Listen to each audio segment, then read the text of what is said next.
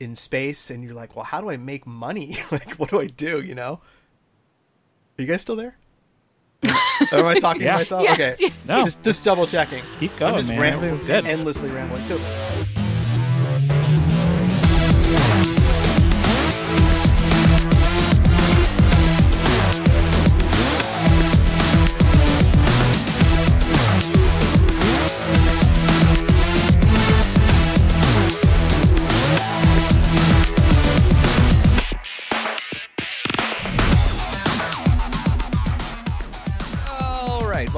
Rated NA, the podcast for the website nerdappropriate.com. This is uh, episode 341, and I'm your host, Matt.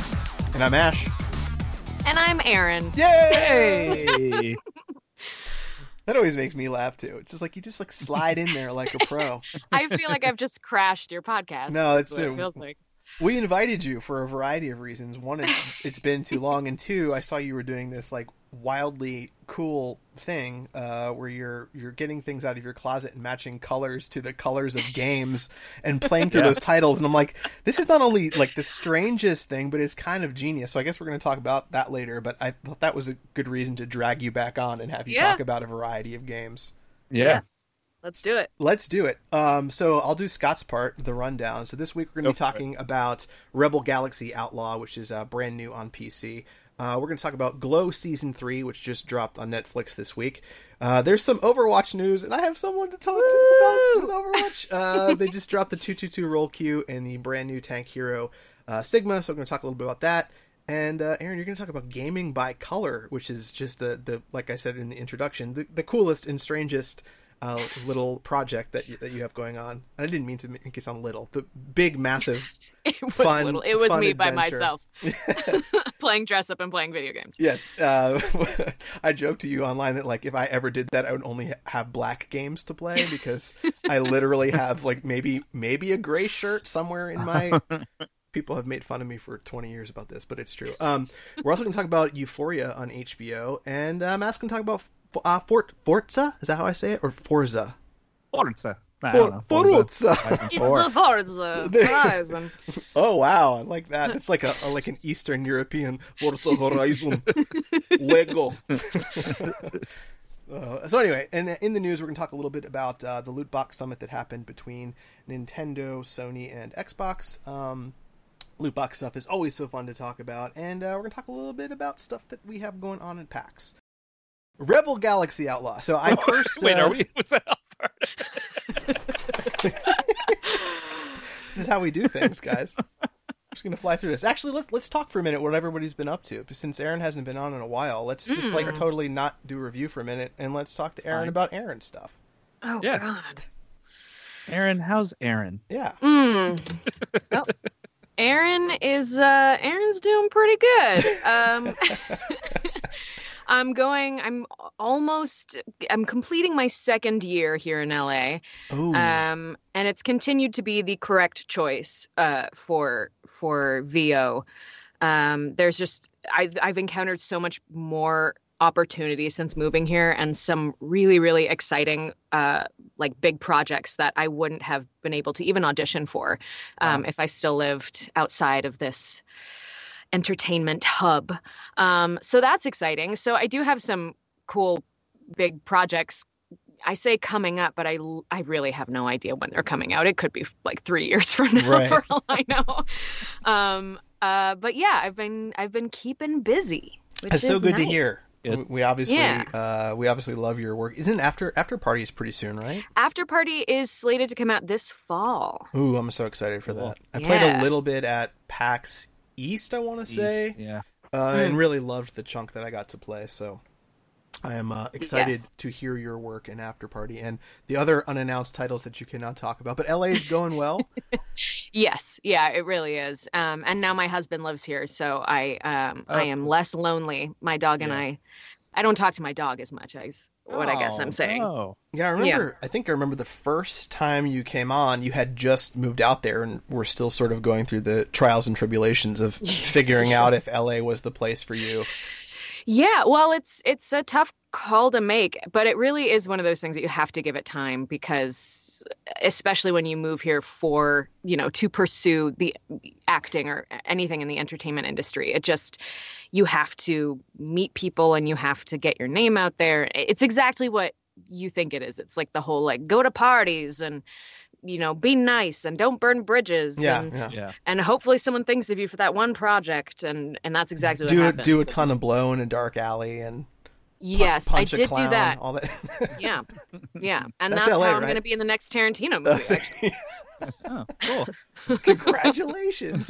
thanks yeah i'm it really is. It is a. Star Trek movie apparently, so that'd be oh fun. god yeah Just gonna be is all he has he committed to that or is it still feet rumored space. I keep hearing rumblings. I, I think he's at the very least writing one. I don't know if it's going to because apparently the next film is going to be his last film. He says he's doing ten and then he's He retiring. said that, but he said that Mhm. about Once Upon a Time in Hollywood, didn't he? uh, I think that was that was nine though. So I think there's like yeah, but one. I thought he'd said that it was. Oh, really? Maybe I was wrong. Yeah. Mm. I think he's going to do another Kill Bill with with Maya Hawke. Personally, that's that's my hunch. But mm but who knows? Who I got you. Yeah, that would be cool. familial- Yeah, Yeah. Because it's all about the Kill Bill's all about her finding her daughter and you know and raising her daughter and all that fun stuff. And it would be crazy just to see like what happens next in the story. Yeah. Um, And he has said that if he ever did a, a sequel to one of his other films, it would be to the Kill Bill films. So anyway, well, I'm glad Hmm. you're liking L.A. That's cool. I, I recently kind of uh, weighed the options of moving there.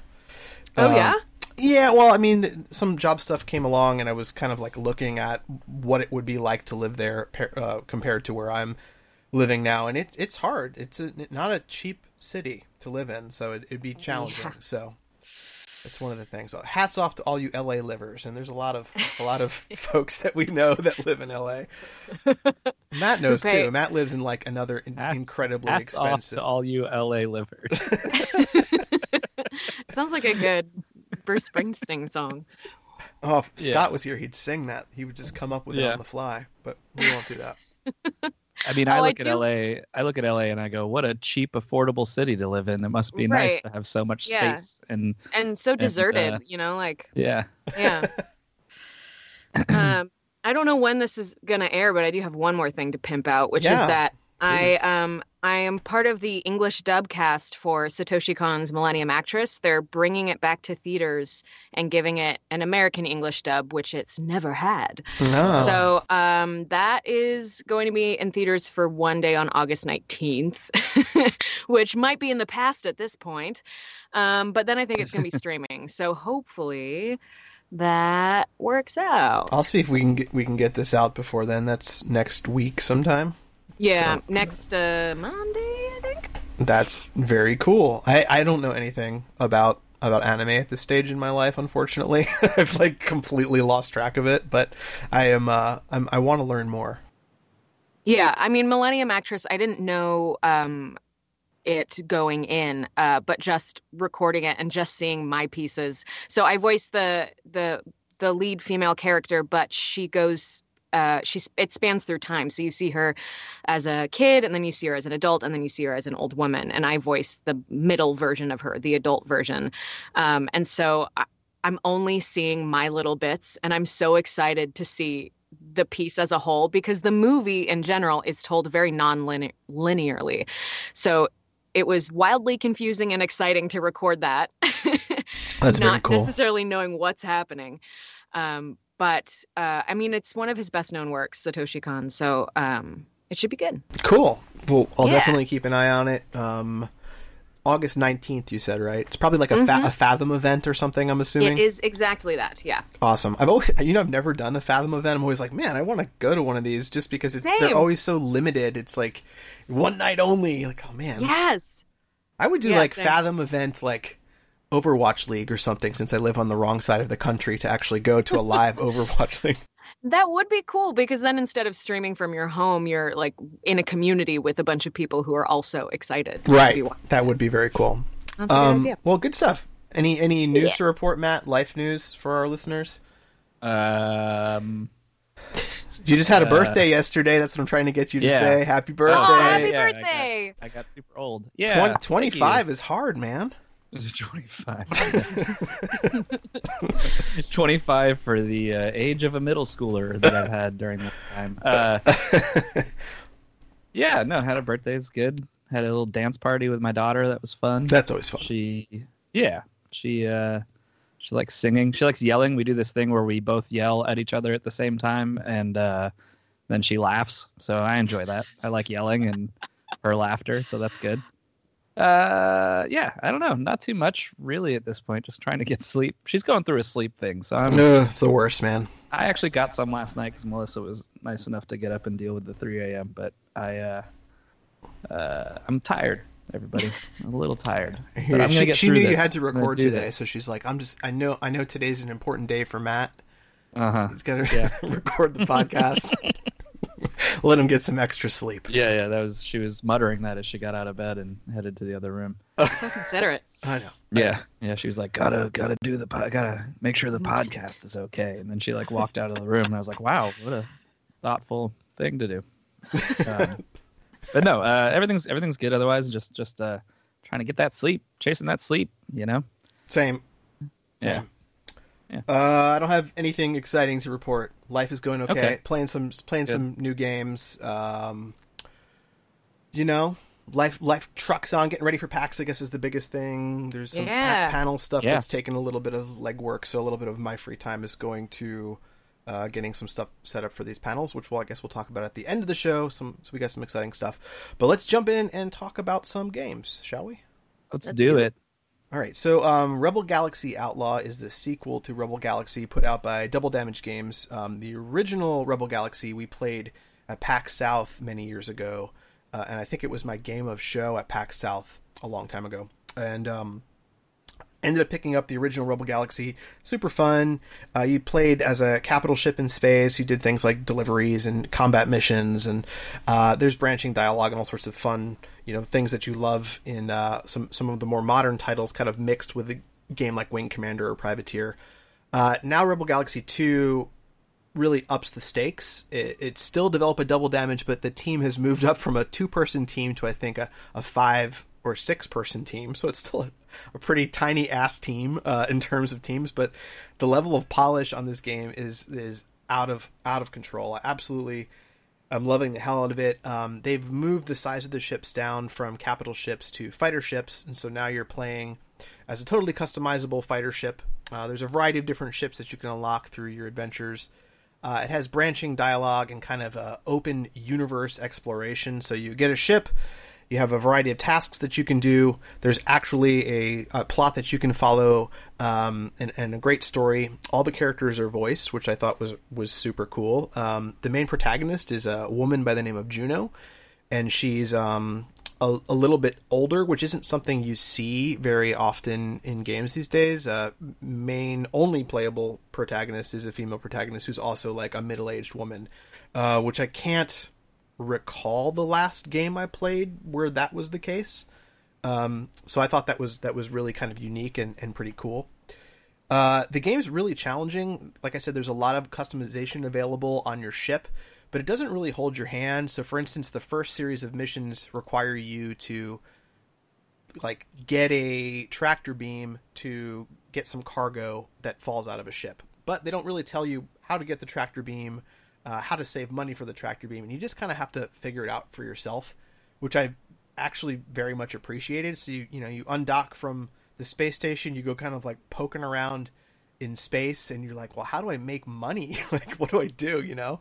Yeah, how do you make the money? And like, what do you what do you do to get this cash? And so you have to you know take a variety of missions like you do in any of these you know uh, RPGs and space RPGs, and you go out into space and, and kind of get into trouble. You can side with pirates or side with the cops and do escort missions and you know all the type of things you see in these space flight sims. Uh, and then you you know you start to upgrade your ship and unlock more of the game over time. And I've, at this point, I've only put in maybe three or four hours, uh, and I'm still I still have my initial ship, which is uh, like looks like a basically a space garbage truck. It's like a total piece of shit. Nice. so like I have this space space shit garbage truck. Uh, I've upgraded a couple things and put in like new shields and a couple new lasers. Um, I've gotten blown up many many times just going to the wrong place at the wrong time. But the the dogfighting's really tight. They have like um, I think a hundred, maybe two hundred different musical tracks and several different radio stations. Holy shit. Yeah, it has a really, really fun soundtrack. The whole aesthetic of the game is very Firefly meets Mad Max. So space is like sort of like the Wild West. All the sectors are named after places in the United States out in the West. So you have like Texas, Utah, like all all of these systems that are The Wild West. Um, the of wild Utah. yeah the wild west of utah. You start out in the texas system and texas is a lawless place. Um, but it, it's pretty it's pretty fun. Like i'm really enjoying poking around. There's something really fun about space games and a lot of people that played no man's sky said this as well. There's like there's something really relaxing about just being in a spaceship and and you know going hyperspeed from one place to another and listening to music um, it's not quite as high pressure as some of the shooters that I've been playing over the years. So you know you can kind of take your time, do some mining, do some uh, do some trading and stuff like that. But also, if you want to just go and get in a huge ass dogfight, you can do that as well. So Is So, the yeah. team still tiny? This was a tiny team that built the first one, wasn't it? yeah, I do think uh, I talked to them at last year's PAX West, and the game was still like it just released like on Tuesday, so the game was still a ways away from being released. But um, I believe they said they increased the size of their team from like two people to maybe Yeah. five or six.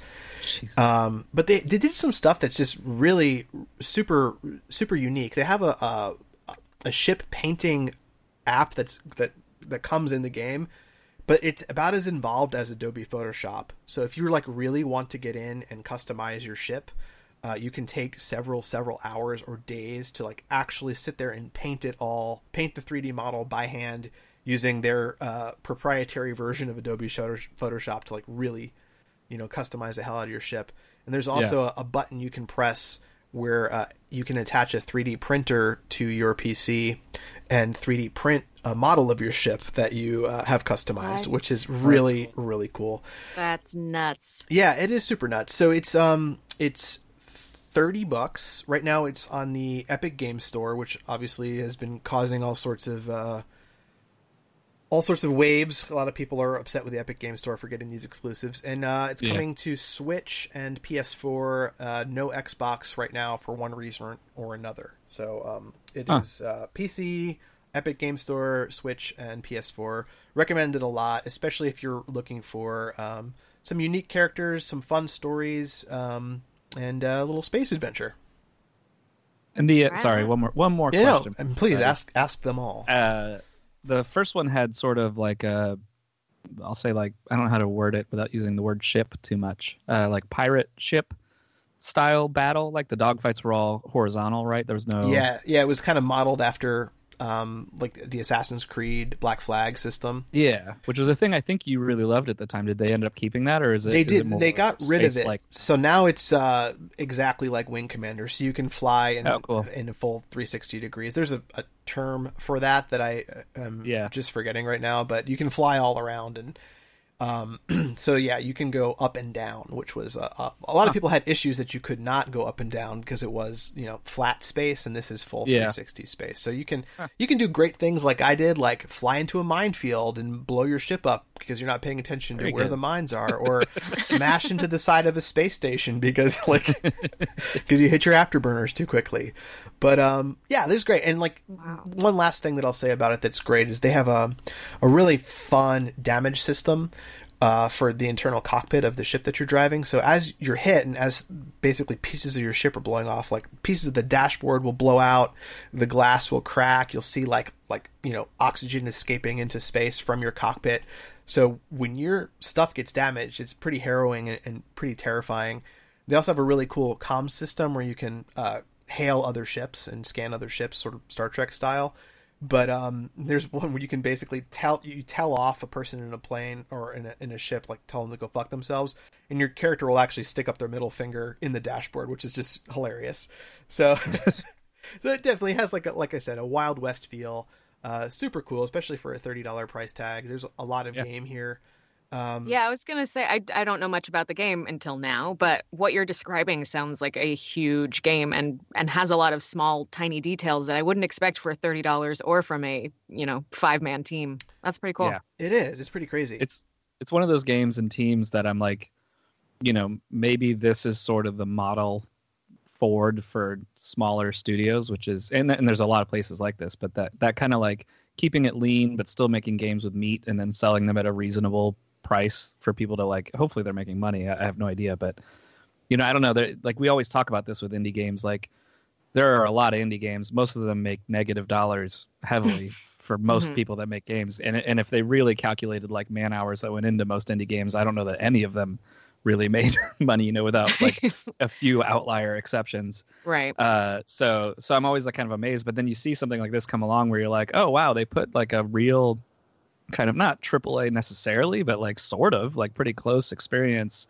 together with a really lean team and you know churned it out and got it marketed pretty well and have like a good price tag on it and hopefully they do well. Yeah, I'm yeah. excited it's coming to PS4 and Switch. That'll be cool. I'll look Yeah. for it. And uh, one last thing, you can go to uh, different bars and there's different NPCs and stuff you can talk to, but all the bars have different bar games. So there's like pool and you can play asteroids and Oh, like, I love just, that. I just don't even understand how they. yeah, and they're all like fully well realized. Like you can gamble on all these things to try and make money. Uh, there's slot machines. It's like it's like and they are they look great. Like the mo- Yeah. the character models and everything look great too. So, uh, highly recommend Rebel Galaxy Outlaw. I'll see you know how the the how the later game is, but the first few hours are are a lot of fun, even though they're very challenging. Like I I blew up a, a ton, but I'm also uh probably not the best captain. I'm like I want to see what that big red thing is on the radar. That's probably a bad idea. awesome. So what do you guys want to talk about next? Let- Do you want to do gaming by color now? Let's, do Let's that. do it. Let's do it. sure. Let's do it. Yeah. Um yeah, so I basically spent uh I guess it's 8 days um playing a different game each day and the way I chose those games was very arbitrary. It was based off of the like primary color of the cover art. Um and this came about because I um uh there's some people I follow on Instagram who are doing this uh, color your closet challenge, which was basically um, every day you wear a different color in the hopes that you're, you know, utilizing pieces from your closet that maybe you don't normally wear. Like like you were saying, Ash, I normally wear neutrals, like I wear white and and brown and black normally. so this was interesting because I've just personally wanted to um, stop myself from buying fast fashion and just try and utilize what I already own. So um, I took up that challenge, and then I thought um, about being stuck in this this rut of just bouncing back and forth between Overwatch and right now I'm playing uh, Final Fantasy 14 online, and just feeling like there are so many games out there, Yeah. and I. I haven't touched any of them and I'm looking at, you know, like I buy them when they come out because I'm like, that looks great. I'm going to play that. And then I don't.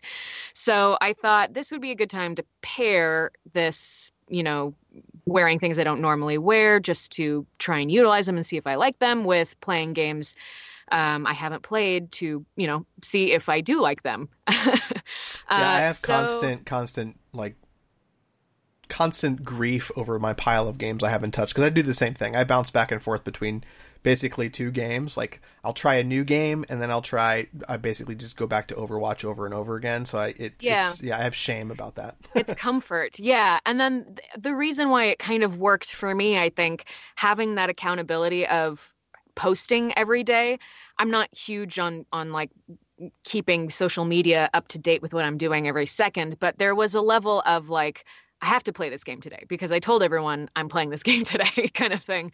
So there's there was uh, an accountability to it, and then also while I'm playing the game, it forced me to kind of think about you know, do I like this and why? So that I had to articulate it when I posted about it. Um, and that's, you know, that's more, you know, analyzing than I normally do when I play video games. So it was cool to kind of hone in on my tastes. Um, especially most of these games were smaller narrative based uh, adventure games for the most part. Um, and I kind of learned a lot about what's important to me in terms of these games. Like That's awesome. if it had if it had good sound and and good use of voice it was like immediate like if i saw that whole um like when you boot up a game and it says you uh, wear headphones for the best experience. I was like yes. Oh this is going to be good. Um because you know it means they worked really hard about what you're hearing in each ear and and the soundscape. Um and that was great. Like uh, uh sea of solitude uh that i played on blue day um it's uh, about you know battling your demons um, in terms of uh, mental health and and kind of personifying depression and anxiety and monsters.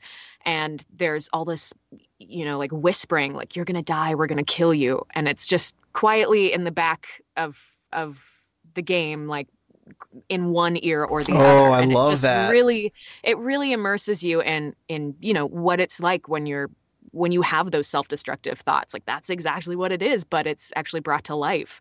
Um, and it's really effective um, so uh, yeah just learning about what i like and what i don't like and um, and chat like hollow knight has been on my list for forever. My husband has Yeah, been begging me mine. to play It's that. on mine, too. it's, I, I know i knew i was going to be bad at it and i am bad at it.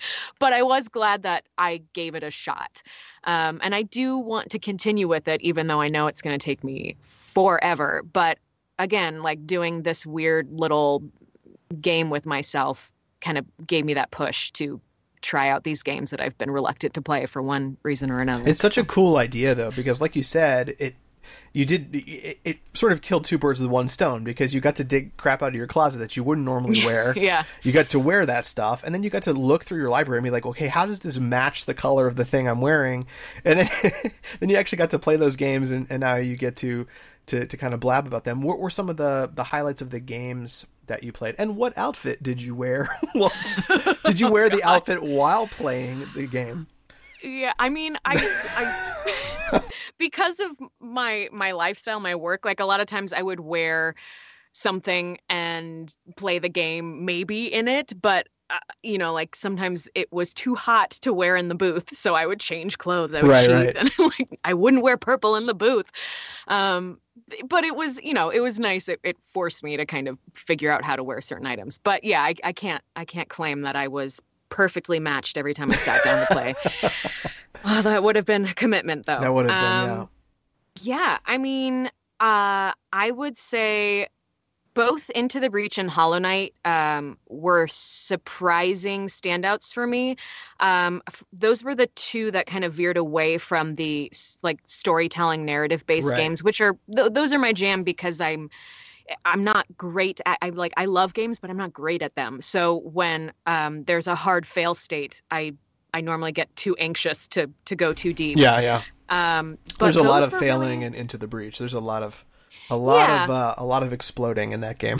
yeah, but I like it because you can take your time with it being turn based. Like you can work, like you can move your guys and and see like how far they can reach with their attack, and then undo it if you're not happy with it. And, right, right. and being able to pace it out like that was really nice. And again, I realized how much I love um, uh, the soundtrack in that game. So Um, good. I also the FTL soundtrack. I have it on vinyl. I think it's uh, so good. Ben Ben Prunty. I think is his name, who did Mhm, FTL, and it's like his work is just beautiful. I love good. I love the stuff that he does. Yeah. But you're saying you played into the breach with like a bunch of pals too, and you guys were sort of like hive minding it, which is such a great idea.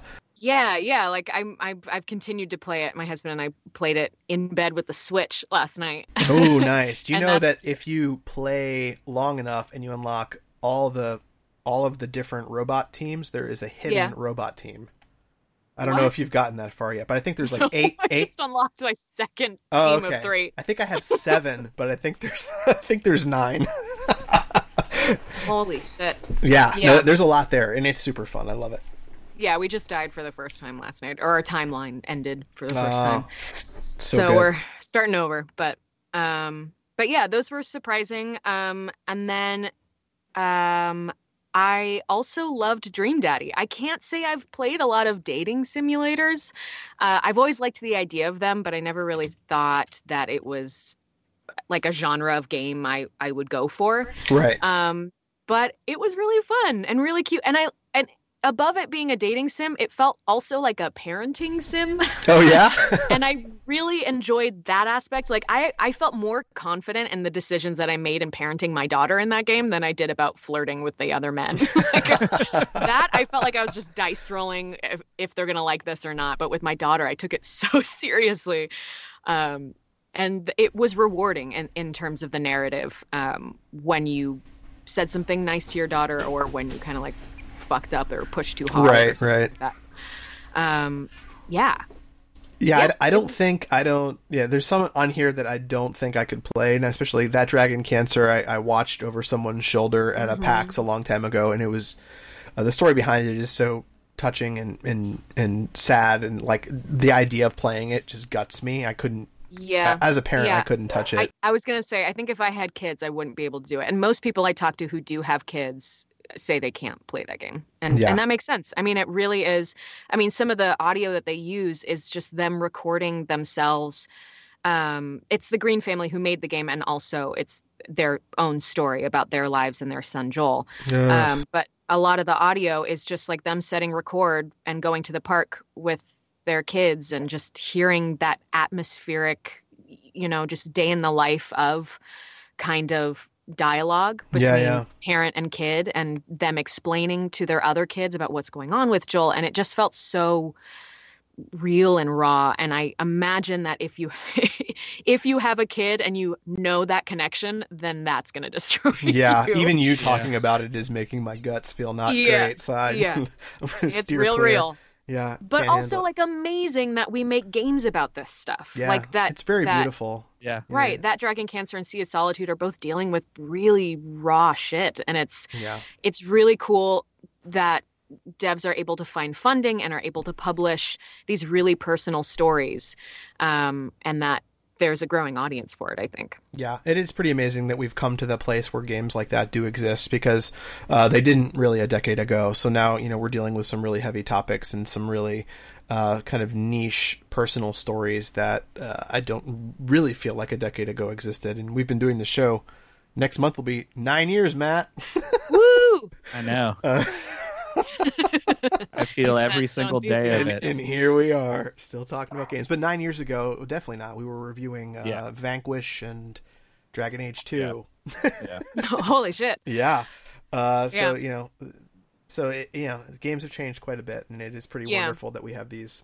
Well, that's cool that you did that. Um, you know, I, I thought that was really neat, and I thought it was a, a great reason to have you back on. So I'm glad the- that you came to talk about on it. the very on the very surface level part of it, it also made your Instagram very like aesthetically pleasing. it's true it, it was also just like you know in the back of your head where you're just like god i need to tweet or like i need to put i need to post something on instagram i've been silent for like two months and it's like all right i've guaranteed content for eight days and i don't even have to think about it it's so true. But they were like they were like everything was like washed in like a nice color, and I was like, oh, this Yeah. is so nice to look I at. Like I just. I'm enjoying it. yeah yeah i mean for what it's worth i'll probably compile all those little things into what, whatever they're called like highlights on instagram so if yeah. anyone's interested in what i played you can check that out Yeah, you can plug your Instagram here if you want. I don't know if you want to. oh aaron underscore yvette baby There you follow go. me There you go. of that. I post about Instagram games name. and colors. Very nice. Um, let's shift gears and talk about after all the heavy games. Let's talk about uh, uh Forza Horizon Lego Speed, Matt. Sure. All right. Uh, so they announced this at E3, and I hadn't had a chance to sit down and play it. And we'll just talk about it briefly because I'm not like, I didn't conquer the whole area. But you know, Forza always does these kind of special event things, and then they do these special kind of uh, bonus add-ons to the game. Last year, or for Forza Horizon 3, they did um, was it Hot Wheels or Matchbox? Hot Wheels, right? Is that the one that's still around? One of those two. You guys know Yes. totally. a kid's toy car one, uh, either Hot Wheels or Matchbox, and it was pretty fun. But it felt, uh, I don't know, it didn't feel that. It felt different, like arcadey, but it didn't feel like it wasn't a different aesthetic really too heavily. This time they went full Lego. It's called Lego Speed Challenge. Uh, you you know transport over to this special area and like literally everything becomes Lego. So all of the all of the um, landscape and the people and the cars, it's all Lego. It's all modeled So with Lego pieces. It looks insane. It's like super fun when you drive through it. Like when the real game, when you hit stuff, you know, might be a tree falling over or whatever. In this game, they like explode into Lego bricks and fall Oh, all over the ground. So ground cool. That's so satisfying. it's so much fun. Uh, and they started off and they mimic the opening of the game where you drive through like three different areas and three different cars. Um, and you like, you know, and if you did the opening of the game, it's it's very fun and kind of arcade feeling. And they do the same thing where you start off in a Lego McLaren and then and then a Lego Mini and then a Lego. Uh, I don't remember where the third car is, like a dune buggy or something. And uh, you're racing around. Everything feels super different. Like uh, it's really like a whole new game they've essentially plugged onto Forza Horizon because in regular Forza Horizon, which you've heard me talk about a lot because I love it too much, but they you get houses and you you know you buy cars and you fix them up and all that kind of stuff. In this one, they set up this giant challenge tree, and there there ha- it has to be a grid of like I don't know, 16 by 16 or something. This this Whoa. huge, huge like huge uh, grid of challenges to complete. Each one of them gives you uh, bricks, Lego bricks, and then you use those bricks to build cars and build houses and stuff. So fun. So you're so you're unlocking all these new things, and it's it's like it really is like a whole new game. Um, I kicked into it, and started playing, was really enjoying it, and then went to do my first race, and you can choose your car, and I was allowed to choose a real car, which I was like, oh, that's weird, but it was spec'd higher than the Lego one that they give you, and I thought, well, I'll use the one that I built, or mean, my regular car, I guess, and I got in it. And I literally got my ass handed to me in every race. like I just lost so badly that the game it constantly is kind of like um, assisting you or giving you more challenge based on how well you're doing. So if you're losing a bunch of races in what is the saddest post on a game you'll get, it pops up and it says, "We see you're losing a lot. Do you want us to lower the Oh, challenge?" kills me. Kills And me. It said that to me, and I was like, "No." And then Oh. the next race, I got in, and I was like, I wonder if I, because you're driving like on Lego roads and stuff, and you're sliding all over the place in the real car, and I was like, I wonder if I use the Lego car, if it gets like some kind of Lego bonus. And sure enough, it does. Ah, Drove like a dream. You're like, everything's like moving real smooth and fluid. You're flying around the track without any issues. You're passing people, and uh, and I was like, well, that makes sense. They are trying to get you to use the Lego stuff inside of like a world, but uh, it's super fun. Brand new challenges, brand new um, like speed events that you can do. They still have the um, Forza like live events that happen inside of the game where you'll get kind of an alert that says in four minutes there'll be a Forza live event, and if you drive to a certain area, uh, you kind of get matched with all these other cars, but you're all working in concert to like defeat these challenges that get put up, and it's a really Wow. interesting way to do like multiplayer online games where you're not you're not like yelling at each other. You know you're not really go- you're not fighting each other. Everybody's just kind of in a connected world where you're trying to like defeat challenges together which is pretty fun. And and it's randomized in a way that you don't have to like worry about uh, whether you're gonna meet with a bunch of people you don't feel like being around online or not. It's but cool. um, if you already have Forza Horizon 4 and you didn't get you didn't spend too much money like I did and got this automatically, if you haven't, this is a worthwhile addition to the game. There is so much game inside of it, uh, so I highly recommend uh, checking it out and giving it a go. But it feels it feels honestly like they made a Lego Forza game, like in its entirety. It does not feel like That's a pretty weird amazing. bolt-on thing. Yeah That's awesome. so- awesome. if you ever liked any of the Lego games, like the Lego Star Wars and all those, this f- sits right in that wheelhouse, and you'll you'll absolutely enjoy it. So, uh, I still think Forza Horizon's feasibly the best racing game that's ever been put out in general. So I can't recommend that enough. But the this edition is easily by far the best edition they've ever done. So. Check it out, and uh, I just wanted to talk about it briefly because I thought Yeah. I, I sat down and immediately had like a smile on my face and so much fun playing it. I was like, well, I gotta bring this up, and Yeah, man, Legos are, are pretty magical. It's funny. I I wasn't a Lego kid growing up at all because the the island where I grew up did not have Legos. A we- Legoless island. it was a Legoless island, yeah. And we had like He Man and like Thundercats and shit, but we had no Legos. To be clear, they didn't have Legos because they were too highfalutin for Legos. They Yeah. had like some other like Yeah. high end Lego Yeah. that none of us We plebes had we on the Legos. Golden bars is what we stacked. Um, Mm. Yeah. No, but we didn't have Legos. I even talked to one of my buddies from elementary school the other day. I was like, "Why didn't we play with Legos as kids? Like, we didn't have them. We had a couple grocery stores that didn't really sell Legos. But um, now that I have a kid and I watch him, even at three, build stuff and like the magical, awesome things he comes up with, it's it's it. They're brilliant, and like I totally finally now I'm a middle aged old person. I get Legos, and I think they're rad, and I want to collect them. Yeah, but that's anyway, really cool. Yeah. it is cool. Yeah. So you cool. said for for when there are the like the live group challenges, you drive to a place. So is it an op- Are there is there like an open world aspect to it? Oh yeah, the whole game is it. So when you start at Forza, they just give you the entire map of everything. So it's like what? So like when you this one's set in England and then Lego is set in this like Lego land and there's like a pirate area and a desert area and all this like crazy Lego stuff. But when you drive into that thing, it just goes like, well, here's the entirety of the map. Start. Dri-. That's what the joy of this game is. Like Scott and I have talked about it. A lot of times, I find myself literally just driving around England. like, like I'm just not That's doing awesome. any challenges. Just sitting in a nice car, driving around England and enjoying myself. You know. Uh, so it's yeah, the game is completely open, and the they move you around the map pretty fluidly. So there'll be things that they kind of announce that are just like, oh, it's over here, and it's never like it takes. It's a giant map, but it never feels like, uh, you know, if you play D and D, it never feels like travel in D and D or like I'm trying to think of a video right. game. At least you're in a. reference Co- well, yeah. I'm playing Final Fantasy 14. I, I Yeah. fucking loathe having to travel because Right. it takes so long.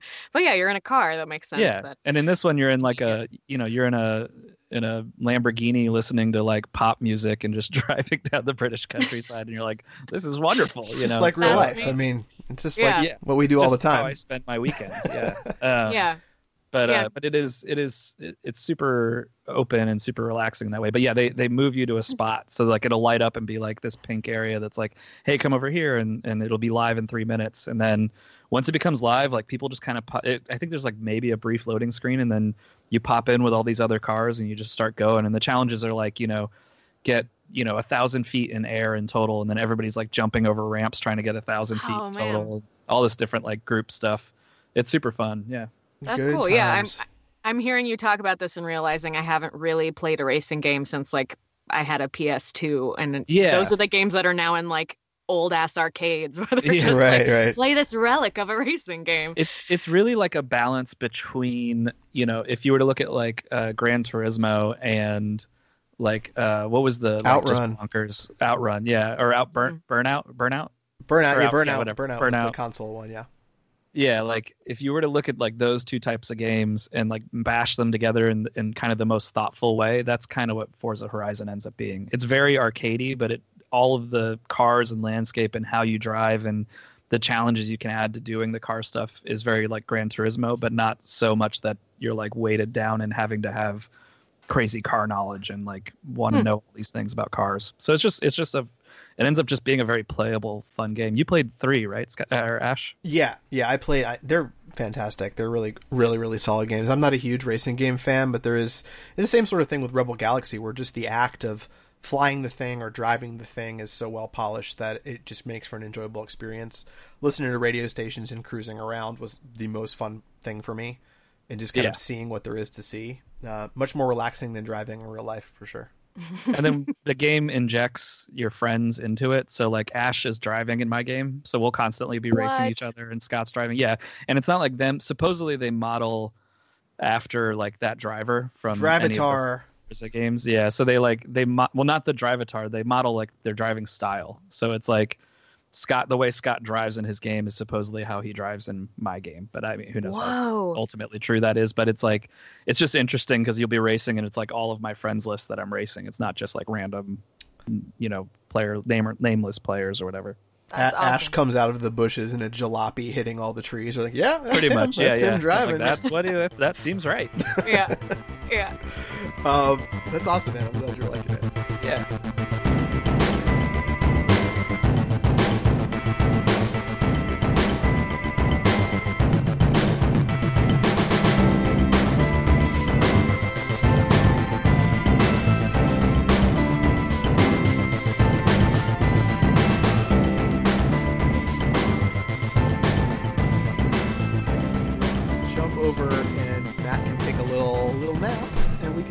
We can talk Yep. about Overwatch for a few minutes. Hey, you two enjoy yourselves, all right? I don't want to get in the way of your joy. Aw. So have you? Uh, so I guess I'll say really quickly that the a big patch just dropped in Overwatch uh, this Tuesday with two two two role queue. And for those people that don't know what the heck that is and have not played Overwatch in several several years, uh, role queue is now only in competitive and will be coming to quick play. Uh, I guess in a week or two, but uh, it forces you to pick a role when you queue up for matches. So you get to pick tank, support, or DPS, and um, puts you in a queue specifically for that role. And you can only choose characters in that role. And while that may sound terrible for people that don't play a lot of Overwatch, what this does is kind of fixes a lot of the woes that uh, are currently plaguing Overwatch. As someone who plays, um, unfortunately, I, I play a lot more quick play than I do competitive, just because competitive makes me sweat. Um, I would rarely ever get a game with two supports or two tanks, or basically the the proper lineup to play Overwatch. Right? I would get you know Yeah. all DPS, like always have a Hanzo, always have a Genji, and then Yeah. uh, everybody else is kind of farting around, running in circles. Uh, what this is meant to do is meant to make the game like it was sort of designed to be played with uh, tanks, support, and DPS all working together as a group to overcome the enemy team. Um, have you done any of your new role queue placements yet?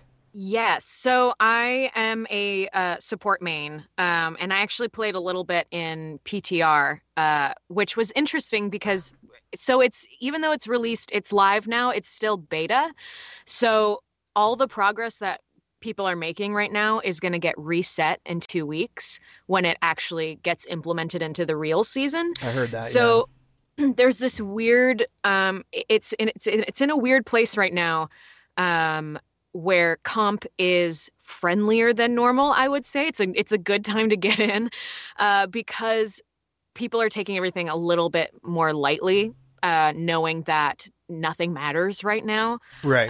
right. Yeah like i've noticed that i'm much more willing to participate in voice chat right now because the toxicity is like immensely lower. Um and there are people who are like playing roles that they don't normally just trying to get used to them because now with 222 uh, there's the pressure's on for you to be flexible within your your category because if you need to swap to counter something hopefully you know a you know another character that you can um, and that's what i'm experiencing in support is um, uh, i'm playing a lot of mercy uh, because that's what's demanded of me oh yeah. um, but I am I'm learning. I'm getting better at Ana and Brig, um, and trying to kind of expand. I'm, I I want to be as flexible as I can within support because it it does feel like once you lock yourself into that role, you say that you are one of two support. You really have to Yeah. You got to keep the able team to alive. cover. For sure. Yeah. Yeah. Um. I mean, Yeah. all, and all so the support characters really play very differently. It's not like you know. you do. Yeah. It's not like with with tanks you have at this point three shield tanks and their mechanics are all slightly different, but the, the, the gist is the same. All the support characters play very very differently. So um, learning Yeah. one does not necessarily mean that you uh, are automatically good at another one. Right. Yeah, and I've I've felt that was because it's in beta, my matches have been a little rough, and I do think it's because a lot of us, me, me included, are playing characters we don't normally, um, and Yeah. trying to kind of beef up our our roster. Um, so it is a little painful right now, um, but th- I think the swap of having bad games is is having nicer people. Yeah, I haven't. I haven't seen. I did my. I only did my support placements because now the difference is before when you would place in comp, you would do ten matches, um, and Yeah. your, your score would be determined by your, the results of all of those matches. And now you have a, a different rating for each one of the roles. So I did my support roles, even though I consider myself a, a main tank player, just because I mm-hmm. wanted to see sort of what they would be like before I went and did my tank placement. So like, like I kind of dabble in support. I mean, the real the real answer is I play. I can play every character. I'm like I'm flex, which is just terrible. So I can. I always like if we don't have a tank and even a, you know, even in like a any sort of match, I'll jump on and play tank. Or if we don't have a healer, I'll jump in and play healer. So, um, you know, I I like to yeah, dabble. it's interesting how the concept of being a flex player is going to change now. Yeah, now I- I don't have to be one anymore, which is Yeah. great, and I can kind of focus and focus my efforts and actually improve at this game after several years. we'll see if that actually happens, but uh, yeah, I did my five matches. I won three, uh, two I lost. I would like to say because I just had this like Winston dude on my team that just kept suiciding himself in the back line, and there's nothing I can do.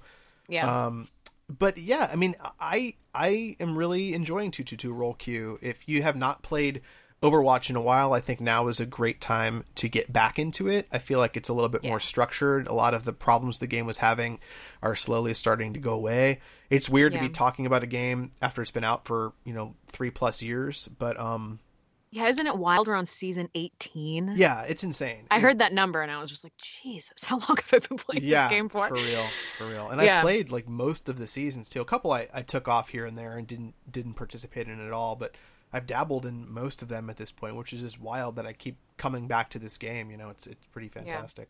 Did you in in your placement? Did you land for support where you thought you should? Uh well, okay, so I always think I'm better than I really am.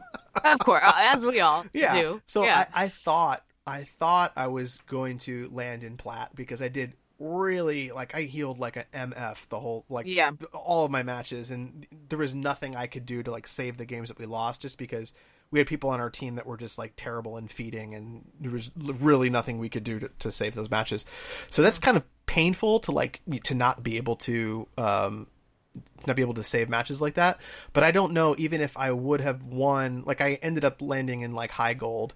If I would have won those other two, I still think I would have landed in the same place just because of the way the system works. I don't think there's there's really any anything from even if I won like you know ten, I think it would still be like ah you're high gold. I'm like fuck you. right yeah i mean it, it does seem nice that it really is kind of it, or it's it's trying the, the whatever algorithm it is is trying to focus on your output in the game rather than win lose um uh in terms of placing you. And then also i i've read that even though there are five placement matches they're still kind of doing 10 in that the five games after your after you get um assigned a, a rank are are like going to affect your SR drastically. So it's still like kind of putting you in like it's still challenging you the next 5 games for a total of 10 to kind of put you where you Mm. belong. Um and it is it is putting you in in um in games that are maybe too hard for you like with like other people Right, against right. teams that it's trying to figure out like as a healer are you still able to you know do your bit kind of thing even if you lose are you still able to Right, right. You know, Whatever system they came up with, people complain about it, but I think it's it's pretty genius. Like I it's always, mysterious and it is what it is yeah, it is. Like they don't really ever tell you the, the nuts and bolts behind their matching algorithm, but um, I've never had problems finding a game, which is the biggest thing for me. Some games are too hard, some games are too easy. Uh, usually in my placements, I usually do five and five. Like that's just how they've always gone for me. Like I'll win five matches, I'll lose five matches, and it pisses me off. But that's just Yeah. the way that that that it happens for me. yeah Uh, have you ever like won all of your placements, or at least the vast majority of your placements? no no. Okay. no Yeah. I don't think that happens because I think like like we're saying, the algorithm will be like, oh, they did pretty well in that match. Let's fuck them up.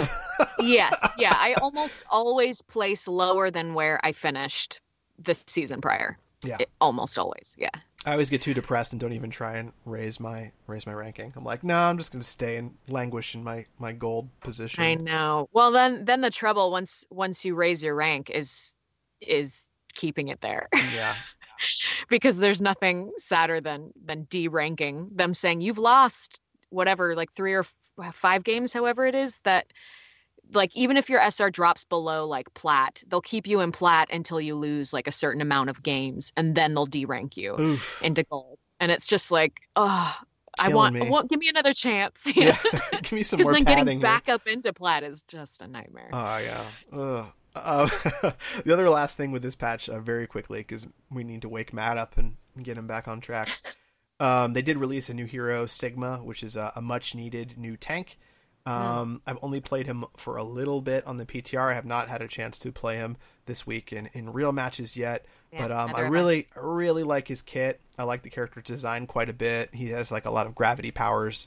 Uh, he has a really fun ult where he throws everybody up in the air and smashes them down to the ground, and has uh, all sorts of, of cool powers at his disposal. So uh, I'm enjoying him quite a bit, and we'll see. We'll see. I'll, I'm, I'm going to try and play him a lot this season to see how I do, since I do tank mainly. So Yeah, awesome. good stuff. Uh, let's talk about. Uh, you want to talk about Glow, Matt? You there? Yeah, I'm here. All right. I was gonna say last time I placed in a six four, I got QYZ to the TTs, and I was like, "Oh my god, how am I gonna even get out of this situation?" But don't worry, I ended up gold, and I thought it was all good at the end of the day. So, uh, yeah, I'm about with you. They all, thirty they all- percent of that Mm. was real, and it's true. Yeah, I was like, I almost understood that. So I know you started, and I was like, wow, he knows like terms I don't even know. This Yeah. is crazy. Uh, that segment anyways, was just no for our what we just Overwatch. Overwatch listeners. Welcome back for those of you who just skipped through all of that. Yeah, good times. Uh, Glow. I did not finish. The, are you finished? I finished the it. season. Yeah, Oh well, then you can You- talk more heavily than I can. I will not spoil anything. This will be spoiler free. How about that? Sounds good. Uh, so Glow season three just dropped. Uh, have you watched Glow yet, Aaron? I have. I am not up to date. I Okay. haven't started season. So I won't. I won't spoil anything. Uh, the short version is that it takes place in Vegas, which you found out at the end of last season. So, uh, season two ends with the show getting canceled, which I guess is a spoiler if you uh, have seen season two. Sorry, and then they relocate the show to Vegas as a live show, as a stage show, and so the dynamic Yeah. changes. They all live in Las Vegas. They all all the characters react very differently to living in Las Vegas. There's a lot of partying, a lot of uh, you know early to mid '80s Vegas madness with the you know drugs and prostitution and gambling and all the fun stuff you expect from Las Vegas. Uh, but I think where the season really shines, at least for me, is that it is much more about the characters than the wrestling show itself. Uh, the wrestling show, there there are some episodes, especially in the latter half of the season, that focus on on the stage show. But the, for the most part, the the episodes are really just about the the the characters and sort of what they're going through because all of them have uh, changed a lot from the beginning of the show. They're all sort of uh, you know uh, growing and changing.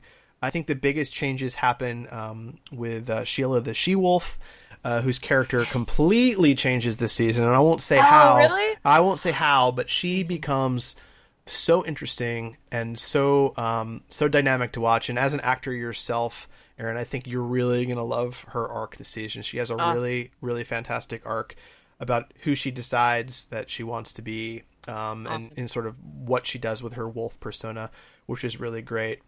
Um, there's some, uh, you know, the show I think is heavier this season too. It deals with long distance parenting. It deals with long distance relationships. It deals with um, struggling friend dynamics, like people you think are your best friends that change over time. It deals with same sex relationships.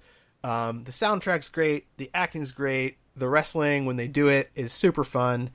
uh, you know, I love this show. It's like I don't know if it's a show designed for me, but I remember Glow being on TV when I was a kid, and and like watching it and being like, oh, I don't know, because it was always on at like one in the morning, you know, on like channel Yeah. thirteen or something Yeah, crazy. yeah. And I and I loved wrestling back then. I was like a big like you know WWF kid, so I would watch Glow and be like, this is just terrible and weird, but I would watch it anyway. So now watching this, um, you know, dramatized version of the, the the things that went on with Glow, even though apparently there's really not too much that corresponds with reality, um, it's still really great. What are you enjoying uh, season three so far, Matt? Yeah, it definitely. I mean, they make a they kick off the season in a way that lets you know the season's going to be heavier pretty quickly. Mhm. like, Oh Jesus. uh, Okay. yeah, yeah, and not in like no, nothing specific to the characters. They just it's a moment in time that they use that you're like, Mhm. oh, okay, this is a setting that we are going to use now. Um, but I agree. From the little bit that I've caught so far, uh, it does seem like they're upping the character dynamics. It does seem like we're going to focus in on more of the of the kind of cast at large as opposed to just kind of Alison Brie and um, oh man, I'm forgetting the blonde. Uh, The Ameri- Lady America. Oh, yeah, Lady what's her America's name? actress's name. She's so good though. because they were such in Marc Maron. We're kind of they were the the kind of three that we were following, um, and it does seem like we're opening that up a bit. But yeah, I think that was a really solid review. Yes. I agree. Nice. Yes, Thanks. all of it sounds that's good. exciting to hear because it it is one of those shows that had to spend kind of all of season one just establishing who is who Yeah. and not really getting to develop them further. Um, and I felt like season two kind of developed a little bit, but you're still kind of stuck with everyone kind of as the characters they've assigned themselves. So I'm excited to see the characters kind of evolve a little bit. Yeah, there's a lot of that. A lot of the uh, the, the quote unquote secondary characters get a lot of screen time. There's almost entire episodes devoted to to them and their arc. So um, Alison Nice. Brie takes a little bit of a, a back seat this time around, and you get to meet and hang out with uh with more of the characters, which is which is super cool. Awesome. Yeah. Yeah. Uh, what else is on our list? Is anything? Uh, Euphoria. Euphoria. I've been afraid Euphoria. afraid to watch this. Uh, yeah, probably for the right reasons. Uh, I mean, uh, I do. I had I watched the first episode and wanted to binge the rest. Um, but I do have friends who got halfway through the first episode and had to turn it off because they were just like, "This is too much stimulation for me in one way or another." You know, like it's it's about you know how nihilistic being a teen can really be. Um, and it is HBO, so there are um, you know boobs and dicks uh, all over the place. All More like, dick- all over. Yeah, yeah, yeah, like more dicks than you think Like you reach for a doorknob. a, a TV show could could show That's you. like- but wow. yeah, yeah, like it's H. It feels like HBO is making up for decades of just boobs and bush, and they're like, I guess, I guess we need to catch up and show some dick. Um, so yeah, it that was actually a quite board, graphic. quote from a board meeting. They're like, "All right, guys, this is this is the one. Dicks, lots of dicks." Lots of dicks. Um, yeah, but the performances are so good. It is uh it's really incredible. I mean, Zendaya, right? y- yes. Is that how you Um it? Zendaya or Zendaya? or Zendaya. Zendaya. Zendaya. Um, yeah, and Hunter Schafer, who is a newcomer, it's her first foray into acting at all, and she blows my mind. She is so good, and I, I there's a, a couple other people actually in the cast who are literally pulled off the street and have Wow. no acting experience, and that that always I find is so incredible, and I think is a a testament to the director because. Someone who's never been on set before can be a great actor, but it's up to a director to kind of help them. It's intimidating at as hell, ease. right? I mean, like you just have so much going on. How do you how do you get a performance out of someone that's never uh, never done it before? Which is which is crazy. exactly. And so there's this just really palpable rawness to the whole show. Um, and and all these young people are so flawed, but so good. And it's one of those shows that you go back and forth between like, oh, they're the they're the bad guy, or you know, they're they're the less likable character, and then they're it, each episode kind of focuses on one one character, um, and then their episode will come up, and you're like, man, that's really relatable and kind of feels like something I went through or kind of feels like something like someone I know and all of a sudden you're rooting for them. so you go back and forth between you know what that person did was really messed up and then the next you're you're totally in their corner. Um and the soundtrack is so hot. It Oh, I mean yeah? I'm assuming it's because Drake is an executive producer, Ah. but it, it's just like amazing track after amazing track cool. uh, to the point where you wonder how they had the money for it. um, that and then the cinematography is it's so um, intensive. It's like meticulous in that they do these crazy complicated shots that you know took forever to set up, but it, it's like a two second shot Oh, jeez. and it but they spend the time to like it's uh, it's an aesthetic thing like when you watch the show there it's it's you know like they're all wearing glitter and it's super neon esque um but at the same time you're focusing on like the grit of being a teen and Yeah. having issues and mental health and sexual assault and uh, dr- drug So addiction. it's it's incredibly heavy from what I've heard, right? It's like For sure. It's all about, yeah. like you said, addiction and and what what what city does it take place in? Does it specify? I should know that. It, you know, I don't know. It feels like L.A. Like maybe I might be lying. I don't know. It feels like L.A. though. Yeah. There's A larger city, so it's not like yeah. yeah, not in the Yeah. Midwest somewhere. yeah. Although they do bike everywhere. That is a piece that feels like that maybe doesn't exist anymore. yeah, Teens true. biking, you know, unchaperoned. I know, right? Without Um, giant helmets on their heads and Yeah. Yeah, it is one of those shows that makes me feel like I had the most boring high school experience ever. Like there's a character on there that is clearly like the straight-laced nothing interesting is re- she's kind of just like there to make everyone else look like they're having crazy shit happen to them and I'm Yeah. like, "Oh man, I'm her." Oh, I'm the straight woman who, who's just there to kind of show what normal is. I, I would totally like when I was their age. I was coming home and watching like Rescue Rangers and uh, X Men the animated series after school. So like, that's Yes, that's I was the same age as the, the people in Euphoria. Like when you're talking Yeah. about the things that they that they were doing, I was nowhere close to that. So I would have been right there No- you. Not that I'm wishing that I had, you know, drug issues as a kid, but like when they go to parties, I'm like, oh yeah, I was the, I was the one who like didn't drink and Yeah, drove yeah, everyone home. Mom, do we have Um, any more Pop Tarts? Yep, that's me. Yeah, but um, yes, it is intense. It's not a show you're gonna watch with your kids around, or if you're young, you're not gonna watch it with your parents around. It's it's that kind of thing. But it's, I mean, I think it's worth it for the performances. Um, it's just really phenomenal. Awesome. I'm glad you're Awesome. liking it. I'll, I'll put it on the list when I'm uh, done with the stuff I'm watching now. I, I hear it's really, really good. So Yeah. have to watch it eventually. I'm trying to get through season whatever this is of Riverdale, and it's making me want to hurt myself. But um, we'll talk about that. I I fell off Riverdale. Unfortunately, I couldn't with the soap opera teen Yeah. drama. Yeah. which is hilarious. I'm saying that after talking about Euphoria so Yeah. positively, but will- I'll- it's a it's a fine line when it comes to to teen drama. I will say this just because this is the the moment for me when I realized this show um, had, for me at least, jumped the shark.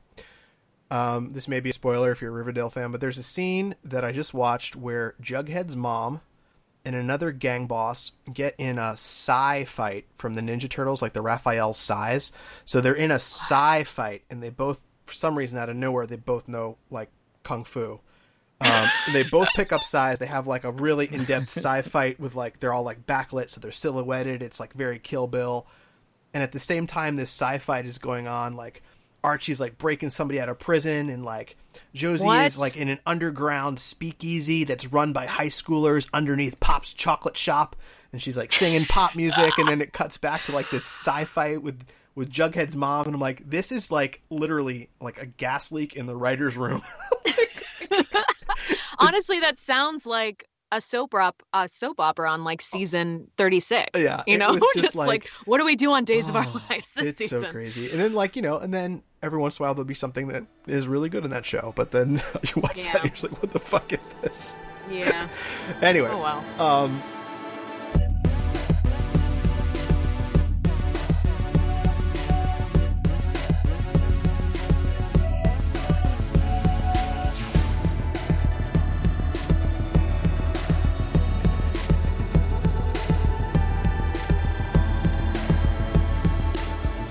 Hi, this is Alan Tudyk, and you're listening to the Rated NA podcast, also known as the Nah. Nerdappropriate.com. all right, we are back with some news. Um, we're going to talk really quickly about this this loot box summit, and I know loot box stuff is not the most exciting news, but it was a relatively slow news week um, in video game news. So, uh, have you guys heard about what this summit was all about? Not Just at the- all. Well, no, go ahead. okay, I'm there's- gonna say no. Good. The, the the short version is that Nintendo, um, Microsoft, and Sony got together to work on a set of universal rules for loot boxes on uh, titles that will be on those platforms. So if your game has a loot box, it's going to have to adhere to a certain set of rules. Uh, namely, it's going to have to have win percentages on loot boxes, or perhaps even uh, like listing of contents that you can win. Now, some some games are doing this already. I think on um, iOS and Android, this is actually already required. If you have a game on iOS or Android with random loot boxes, you have to have somewhere documentation of the win percentages and items that you can actually win. Uh, due to you know it's it's similarity to gambling, I suppose. But I think this is pretty cool, mainly because uh, there are no rules at this point for loot boxes. Have you guys? Are, do you guys ever buy them? I yes, Uh, I have fallen victim to that in Overwatch Yeah. a few times. Yeah. I don't know if I have. It's no. I, I don't know that I really have. Maybe, possibly, but I don't, not regularly in any way. I have a bit. I um Overwatch 2 if like a, a new event comes out and I'm like, "Oh man, like there's no way I'm going to be able to get all like 6 of these epic skins in, you know, in 4 weeks just with the amount of time that I'm playing." Um that would mean winning a whole lot and that's just not going to happen, so Yeah. Well, yeah. Yeah. Yeah. You have So- to you have to play. You have to put in a lot of hours. Right, exactly. So I have bought uh, a fair amount of Overwatch loot boxes, and there have been times. I think one Halloween event, I, I spent like twenty bucks, like the nineteen ninety nine, whatever you get, like twenty four loot boxes or something, and I don't think I got a single legendary in that whole pull. Uh, yeah, where I was just like, okay, well, I just spent twenty bucks on literally nothing. like, Yep. like- and I think you know this is being done in a lot of ways to combat that, and I, I- apparently, um, you know, this is uh, a big issue in, in other parts of the world, and there's already sorts of legislation in other countries that bar, um, you know, companies from from really having them in general. I mean, they're they're trying to crack down and get rid of them. But I'm just curious, like, do you think they should exist in all in games, or do you think we're slowly moving away from them? Do you find them to be a problem, or is it not anything that really concerns you as a player? Um, I mean, I've never, uh, at least in Overwatch, where everything is just uh, cosmetic or aesthetic, it hasn't really bothered me because, you know, if I'm bummed I didn't get a, a gold skin, it's like, yeah, whatever. I don't really, I don't really care. Um, but at the same time, that that aspect of paying money to random roll, basically, you know, playing a slot machine and then getting nothing out of it, is really frustrating, especially when uh, they make it really easy for you to to pay real money to to roll that roll that dice. Um, and I imagine, especially for like parents of kids, that it it starts to feel a little a little scary. Um, so I think in that regard, I, I don't think there's anything wrong with putting regulations on it. I think that it can only be helpful. Yeah, I agree. Yeah. Like I uh like I said, I, I, I can usually control myself when it comes to purchasing stuff like that, but I, I it can be I guess terrifying, especially for parents when, when kids have access to their devices and, and get Yeah. really, you know, addicted to these games. A lot, a lot of money can can instantly vanish. What about you, Matt? I don't personally have a giant problem with like the notion of what they are and what they're for for the game makers, you know?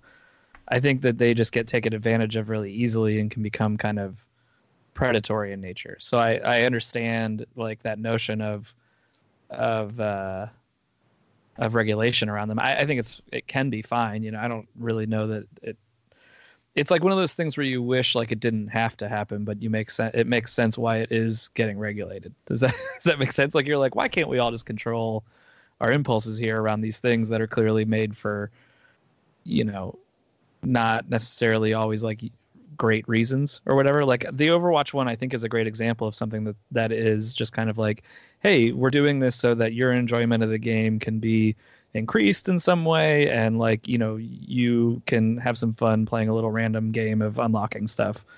And you're, we're going to allow you to purchase it because these games are expensive to make and it's a way for us to make extra money.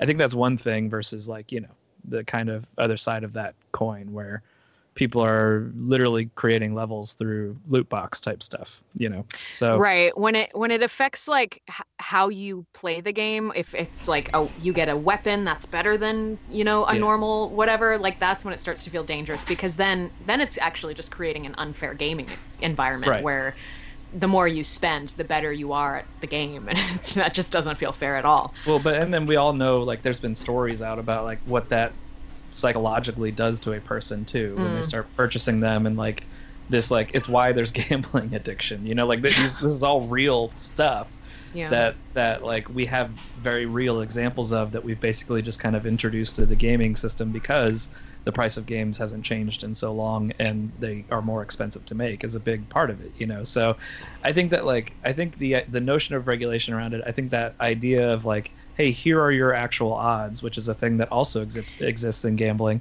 yeah. um, makes sense to me. You know, I just it's like I, I feel like there's got to be another new thing that comes around that's not loot boxes that Yeah, I agree. fixes this system.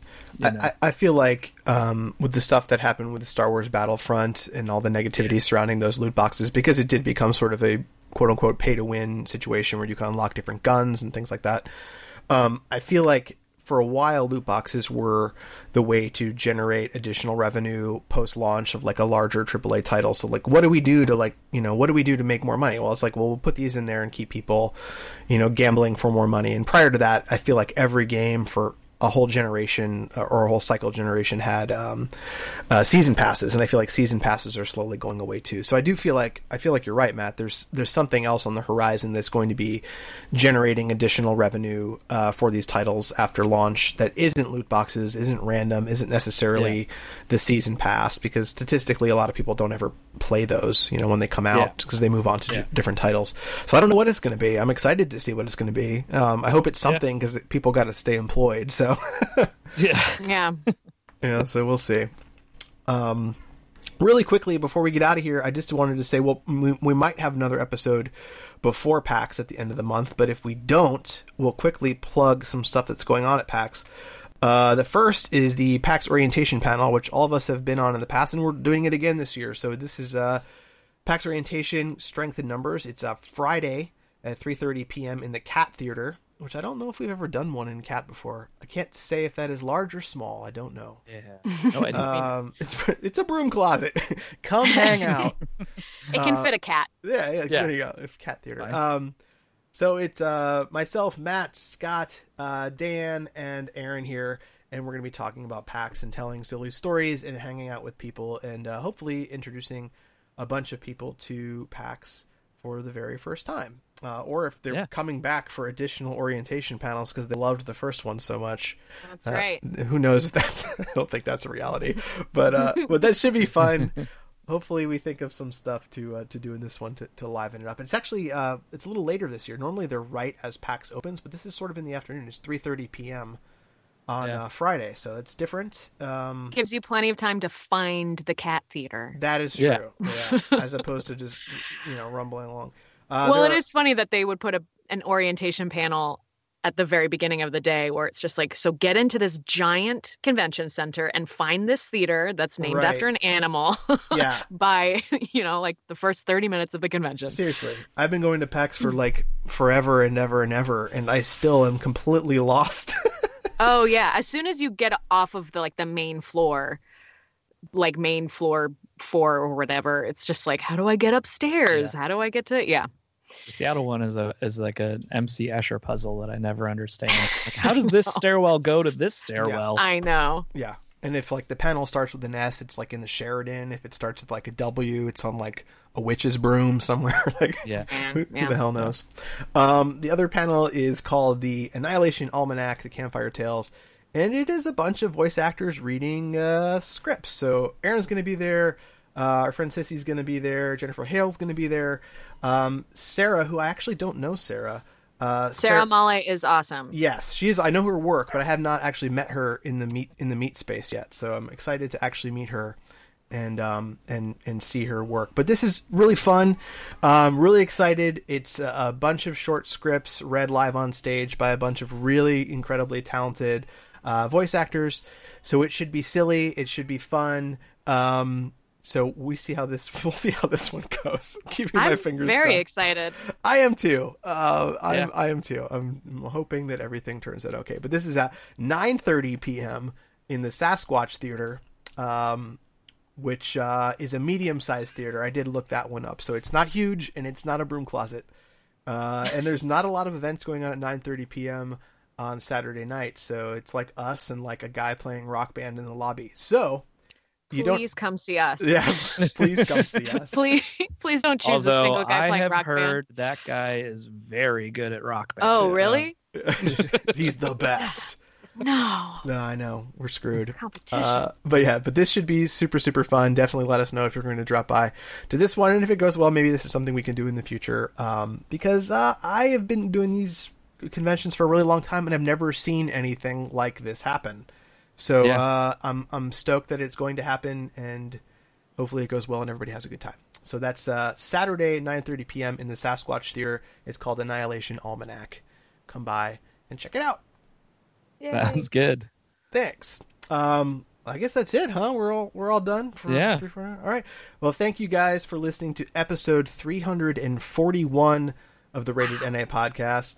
Um, you guys can find us on Spotify and iTunes and all the places where you can subscribe and download all your podcasts. So please subscribe and download and, and become part of our family. Uh, Erin, where can folks find you? Um, on the internet. um, Uh, t- Twitter, Erin underscore Yvette, and Instagram, Erin underscore Yvette. Ah, you kept it easy. Awesome. Very smart. Very smart. Ah, yeah. Uh, you can find us on Twitter, and that's at Nerd Appropriate. Please uh, give us a give us a follow there and say hi. Uh, you can also write us an email directly. That's nerds at nerdappropriate.com if you have any questions or if you want to uh, want us to talk about anything in particular. You can send us a message there. We do have a Facebook account which we rarely ever do anything with, but that is slash nerdappropriate on Facebook. It's there if you are a big fan of Facebook. So feel free to, to send us a Facebook uh, emoji it or whatever those things are called. Uh, but we will be back hopefully next week with an all new episode. And uh, thank you.